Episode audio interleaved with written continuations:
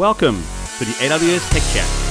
We're solution architects based in APAC, and we help customers adopt the AWS cloud platform. In each episode, we talk about the latest and most interesting technical developments in the world of AWS cloud.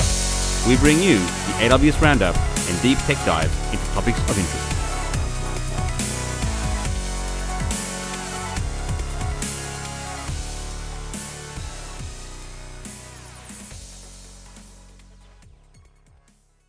Hello, my name's Shane Baldacchino, and this is episode 63 of the AWS Tech Chat podcast, coming at you from a hotel room in Las Vegas, like I have been for the last few days. But I'm not alone.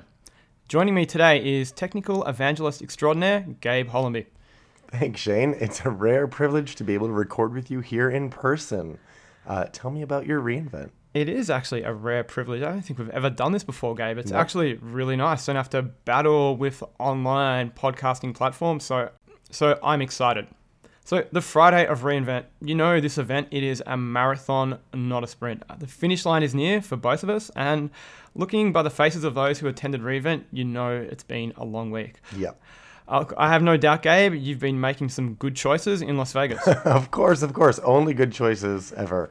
Uh, I mean, coming to reInvent is a good choice, as I'm sure all of the attendees would attest. But of course, a lot of our listeners can't make it, and so I'm glad that we're taking the time to recap these keynotes and such for everyone.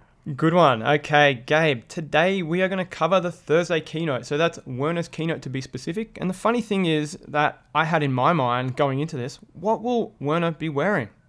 Yeah, I mean, if you don't know, uh, Werner is renowned for the T-shirts that he wears, and they usually drop a hint about who the DJ will be who's playing at the show, the big party replay that we have each year. Yeah, so look, as the event started, a skit played out, and I won't do it justice describing it, so let's cut to it. Uh, Dr. Vogels, there are some people in your dressing room. They claim to be from your agency. Agency? I don't have an agency. Hey, what's man? How are you doing? Nice to meet you. Such a pleasure. So, my name's Channing. I'm the creative director for Craftwork Agency. Can I call you Verbs? No. Cool. Okay. Right on. Oh, let's just dive right into it, okay? So we synced up with our research division, and we discovered something really interesting. Mm. Every time you wear a new T-shirt, AWS likability ratings skyrocket up three percent to the cloud. Really? Our strategy team has identified a unique opportunity where we can leverage your new T-shirt at the keynote and if we help you find the right t-shirt, we think that AWS likability can scale up to like 5 to 6% year over year. Maybe 8 to 9% of our Twitter game is slick. Come try pick my own t-shirt.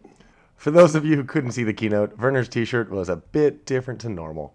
Yeah, it was of Osdorp Posse. So for the moment, I thought it was technical. You know, Werner is pretty cool, so I thought perhaps it's something I just simply don't know. But as it pans out, Osdorp Posse is one of the first groups to make rap music in Dutch.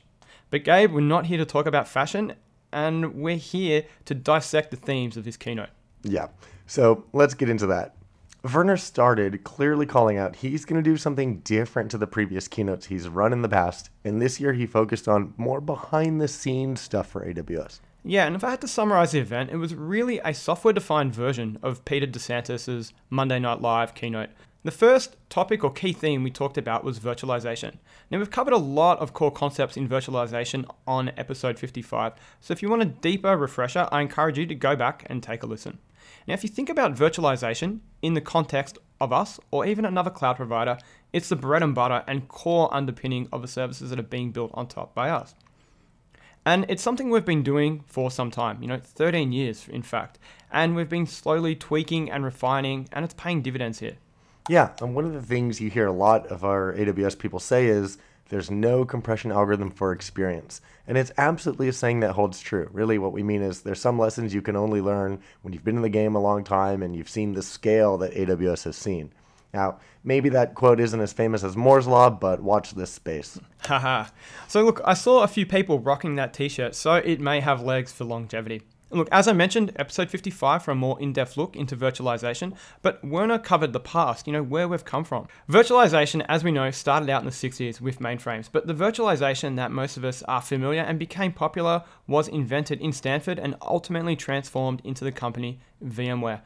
I remember using, you know, VMware Workstation probably late 90s, and I was like, wow, this stuff is awesome. Gabe, I know you're a software guy, and you might surprise me here when I ask you, but how much time have you spent playing with hypervisors in the past? You know, kind of late 90s through to mid 2000s era. I'm not going to surprise you with my answer, Shane. I admit I never went too deep in the virtualization tech stuff. You absolutely know more here than I do, and probably some of our listeners do too. All right, okay.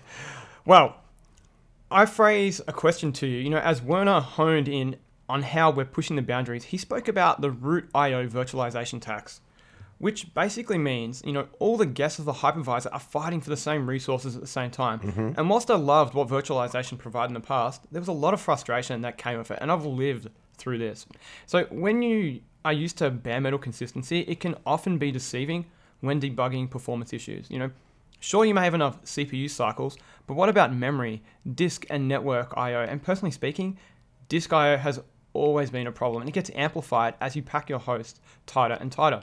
If we look at disk I/O, magnetic disks, and even SSDs, you know they prefer sequential I/O. Though the problem isn't amplified as much with SSDs, but by having virtualization, by nature, having all these dispersed workloads, by nature, the I/O is going to be random, Yeah. and that becomes a problem. Yeah, of course. And so again, we're back to talking about you guessed it, Nitro. Uh, now we have some pretty lofty goals for Nitro. Now uh, you, you've heard us talking about it in the past. You've heard Werner mention it before. Uh, we have some pretty lofty goals, like we said. We want the benefits of virtualization, but the performance of bare metal. And you might ask, like, is this even possible? Well, it is uh, if you start translating some of the work that the virtualization layer was doing in software to custom hardware instead. Uh, and obviously, you probably want to do that in as modular way as possible so that you get even bigger gains and you can iterate and develop on different modules uh, as you need to. So these are some ambitious goals, but Nitro lets us take a different approach. We're using software development principles we learned running Amazon.com for over 20 years, and we're applying these principles into the hardware itself. Yeah, and if you look at a traditional hypervisor, they're a bit of a monolith. By using software development principles, we are wrapping APIs around our hardware calls. So these are not APIs in the traditional sense, and it's not a REST call, but each module will have an API, and that will have a hardware API exposed over a PCI Express bus. Yeah, and we talked a lot about Nitro uh, this year at reInvent. Uh, and it might appear to our listeners that Nitro is new uh, if you haven't heard us before, but it's not. It's something that we continue to evolve. If we look back, Nitro first made its appearance in the C3 instance family. And the first job that Nitro performed was just optimizing the network offload. So it gave us gains compared to having the hypervisor in DOM 0 uh, do this work, but we still obviously had things we could continue to improve over time. Yeah, and that time was another two years. You know, Annapurna Labs helped us with the next series of compute optimized instances, the C4, and given how things went, you know, we purchased them and they've helped us with the C5. Now, the C5 was a bit of a turning point. Maybe you could say Nitro has come of age. You know, we are obviously still iterating, but at this point, Nitro is the hypervisor, and the performance virtualization tax has been minimized significantly to give near bare metal performance. I'm going to go back and talk about the storage conundrum I mentioned earlier with Port IO. Now, if we look through the lens of Nitro, in order to provide block based storage, so EBS, it's going to speak to the EBS control plane. It's then going to mount your volume and then present it over the host PCI Express bus as an NVMe device, you know, virtually. It's cleaner and as close to hardware as possible, and because of that, our latest instances are considerably faster and, most importantly, more consistent than their older brethren. Storage, I/O, and network performance has increased by a factor of four over pre-Nitro instances at the host level, which is, you know, just fantastic. That's an amazing gain. I totally agree. And you know, hearing this, other than just being an uh, impressive achievement, it's a reminder of what you're hopefully aware of with tools like the well-architected framework. It's a timely reminder. Upgrade your instances if you haven't yet. Uh, you'll typically get more performance at lower cost for doing so. And of course, we make it super easy for you to change your instances. Perhaps you're just starting out and you're using the console. You can just start and stop your instance on a new EC2 family. Make that jump from maybe an M3 to an M5. Or if you're using code like CloudFormation or the CDK, update your stack and redeploy. It's really that simple. And other than getting a performance gain, like I said, the cost of newer instances is almost always cheaper than the older ones from a cost performance ratio perspective. Yeah, spot on. Um, really good advice there, Gabe. Performance is one dimension that administrators and users, you know, feel by the seat of their pants. But then there's security. Nitro hasn't been around forever, and in case listeners, you're not aware of our history, our virtualization platform is steeped in the history of Xen. And in Xen, DOM0 is the initial domain started by Xen on boot. And in Xen, DOM0 is the initial domain started by Xen on boot. DOM0 and its privileged domain that starts first and manages the DOMU underprivileged domains. Xen is not usable without DOM0. You know, it's essentially the host operating system and it's got special privileges, like being able to access the hardware directly, which means disks and network access for guests are referred to as DOMU. So, Shane, what I think you're saying here is that, in effect, you have a Linux operating system that has full privileges over every guest, which, of course, is very powerful and, and very flexible uh, with the DOMU running. But, you know, things like Heartbleed come out and, and other CVEs over time. And it begs the question do you really want a Linux operating system with full access to all your hardware? Yeah, probably not. No. I mean, someone could maybe somehow log in via SSH, perform a full memory dump. I mean, it's not ideal. So when we started with Nitro, we were very deliberate. No DOM0, no SSH. We control the whole communication flow. And the thin hypervisor that runs on Nitro cards can accept commands from Nitro, but it cannot speak back to the Nitro control plane. This is really smart. Uh, means that Nitro speaks to the hypervisor and external control planes only. Yeah, so look, trust no one, not even your guests. One thing that we don't allow is the guests, so the virtual machines, to modify the NVRAM or non volatile RAM on the host.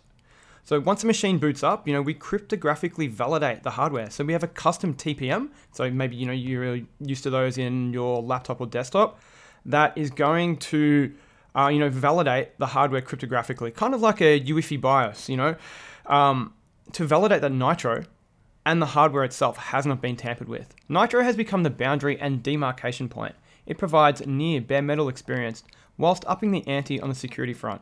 And since we started rolling out Nitro, the cadence of EC2 releases, you know, the families and instance types, has increased by a factor of 4x prior to running Xen. So obviously now we've got like ARM based uh, EC2 instances, inference based ones, new T families, etc. And these are all based on Nitro.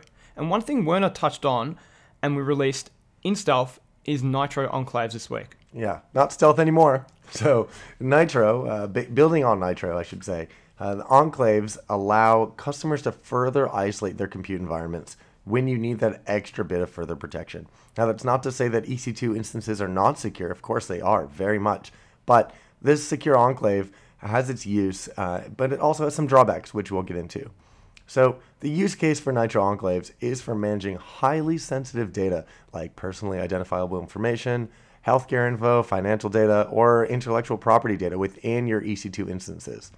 Nitro Enclaves use the same Nitro hypervisor technology that provides CPU and memory isolation for these EC2 instances. Now, what they do is they include a cryptographic attestation for your software, so you can be sure only authorized code is running, as well as an integration with AWS Key Management Service so that your enclaves can access sensitive material. Now, this was a good thing, and this is why they aren't applicable for all workloads at the same time. They're VMs attached to EC2 instances that come with no persistent storage, no administrator operator access, only secure logical connectivity to your EC2 instance.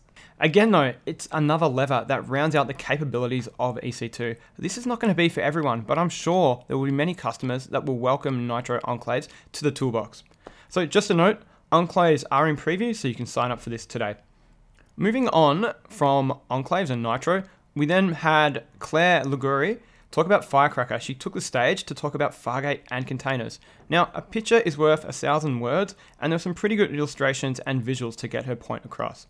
Fargate is becoming more and more popular. Andy mentioned it the day before. I see it in the field, and we run tens of millions of containers on Fargate each week. Yeah, I'm also happy to see that now you can run EKS uh, on Fargate as well. Yeah. So that was a, a, great release. Now, on episode of 55 of Tech Chat, we spent a lot of time on containers, including details on Fargate and Firecracker. But the picture I think you're referring to was around scaling.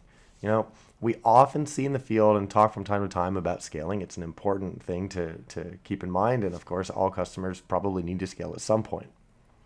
Yeah. And look, it's probably a conversation I had more in the EC2 days, you know, than containers. But we know cloud is elastic. It's one of the core tenets of AWS. And scaling on EC2 can take some time. You know, a new EC2 instance, you got to, you know, bootstrap it with configuration management and so on. You know, that time can often be measured in minutes. Yeah, and, and containers absolutely help this, primarily because they're smaller, but it can still take a little bit of time. So what Claire's illustrating is the difference in how EKS and Fargate scales, but equally important, it shows application level performance during scaling events. For example, EKS takes time to scale. So it will either be under provisioned due to the time it takes to provision or over provisioned due to the time it takes to scale back in. So you may be thinking, so what? But the application latency when using Fargate is considerably better due to the speed in which it scales. And it does this due to Firecracker. So Fargate uses micro VMs based on Firecracker, and each Fargate application is allocated a micro VM rather than an EC2 instance. And we can pack many more micro VMs on a bare metal instance than EC2. And to continue the Firecracker theme, one of the changes that's been happening behind the scenes for our customers using Lambda is our migration from EC2 to Firecracker. So it's all about performance and startup times. And this is where Firecracker really is, like the name says, a firecracker. So, I know. You know, naming is interesting with AWS. Sometimes we name things in, in sort of uh, opaque fashions, but I think Firecracker was spot on.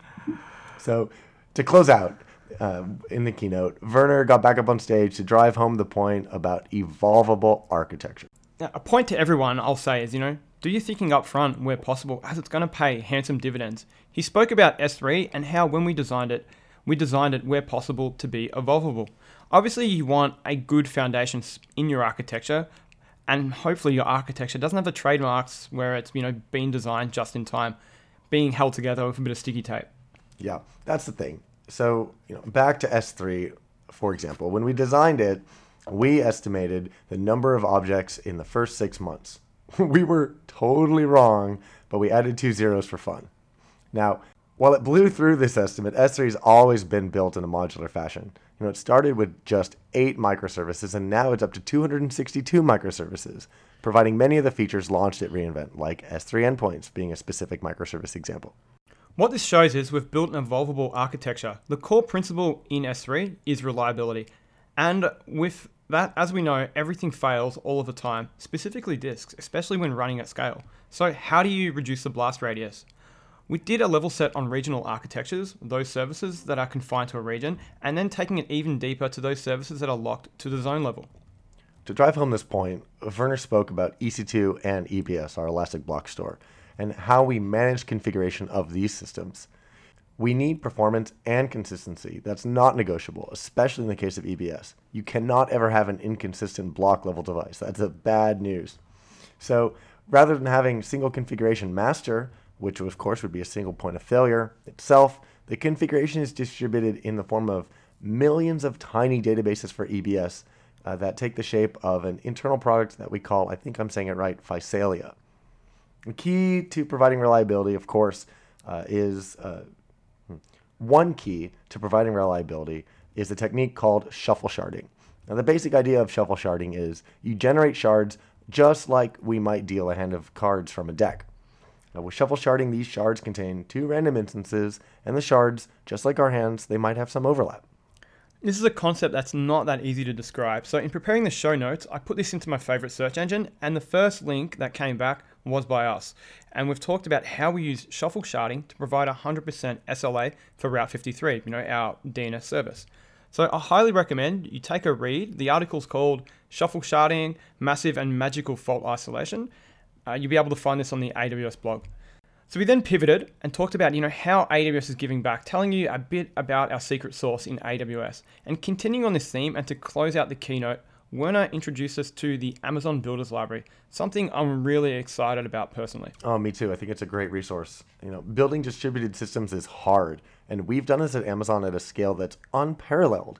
And so, how does Amazon achieve this kind of resiliency and scale? Uh, you can learn for yourself now. There's a lot of uh, information out, and the, you can visit it on the web at aws.amazon.com slash builders library. It's a hyphen between builders and library. There's no question that the world is a better place if everyone can innovate more quickly and efficiently. And if stuff just works better, right? And so for that reason, we released the Amazon Builders Library. It today contains 14 papers on topics like using load shedding to avoid overload, uh, leader election in distributed systems, and avoiding fallback in distributed systems. Yeah, and those are pretty complicated topics, though, Gabe. You know, it's not something that you can just easily run with. So learn from us, have a read. More papers will soon be released. Knowledge is power. Knowledge is power. Gabe, um, I think we're almost done. You know, we've both got some really long flights ahead. Um, maybe we've got some opportunities to read these white papers. I've actually uh, enjoyed making the trip down the strip, uh, coming here, recording face to face. We should do this more often. Maybe not in Vegas. I'll come see you in Singapore, maybe. I would love that. I mean, it, look, it's been a huge week with a heap of announcements. I think everyone in the next few weeks will be busy consuming the plethora of updates that we've uh, provided throughout the week. Uh, you know, stay tuned. Always watch out for what's new because you're going to continue to see uh, accelerating innovation from AWS. Yeah, and look, to summarize today, Thursday's keynote, Dr. Werner Vogel, CTO of Amazon.com, started the show talking about Nitro. You know, how we went back to the drawing board on virtualization, how we've built our own custom hypervisor to provide the performance that's almost indistinguishable of bare metal, whilst providing a security demarcation for our platform.